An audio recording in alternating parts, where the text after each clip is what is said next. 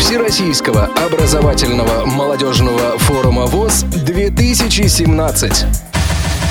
Где взять идею для проекта? Какие бывают задачи? Как реализовать задуманное? Об этом говорилось на семинаре по социальному проектированию в рамках Всероссийского образовательного молодежного форума ВОС.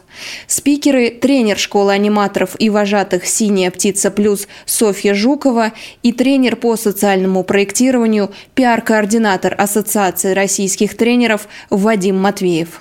Здесь я увидела намного больше замотивированных людей. Тех людей, которые действительно хотят что-то делать, у которых загорелись мысли новые, они стали у них просто вот так вот извергаться буквально, потому что это очень здорово, это очень ценно было. Очень много вопросов, это, знаешь, что-то вызвало интерес. Для меня аудитория отличалась в первую очередь тем, что где-то 70% вначале сказали, что нет опыта реализации проектов вообще. Вот. И это тоже был такой для нас небольшой вызов. Объяснять просто, доступно и начинать с самых основ. То есть мы начинали с идей, с проблем, с задач. Такие вот вещи, которые основы, мне кажется, важно знать каждому. А те, которые были с опытом, 30%, они нам дали обратную связь, что это такое повторение мать учения. И мне кажется, что им тоже было не скучно, потому что затем уже в следующих модулях мы перешли на новый уровень и начали разбирать очень сложные подходы. Участникам семинара было предложено самим придумать проект и представить его перед публикой. Свободное передвижение по территории Российской Федерации – это конституционное право любого гражданина. Но, к сожалению, инвалиды по зрению зачастую лишены этой возможности. Свободно передвигаться в пространстве может человек с нарушением зрения, который четко представляет себе местность, на которой он живет и по которой он передвигается. Проект «Будь свободен» призван решить проблему мобильности инвалидов по зрению на территории города Владимира. Цель нашего проекта – это повышение уровня мобильности инвалидов по зрению, проживающих на территории города, путем создания специальной службы по обучению пространственной ориентировки. Проект должен быть реализован в срок с 1 января 2018 года до 1 января 2019 года. Проект направлен на молодых инвалидов по зрению в возрасте от 18 до 40 лет и будет охватывать 30 участников.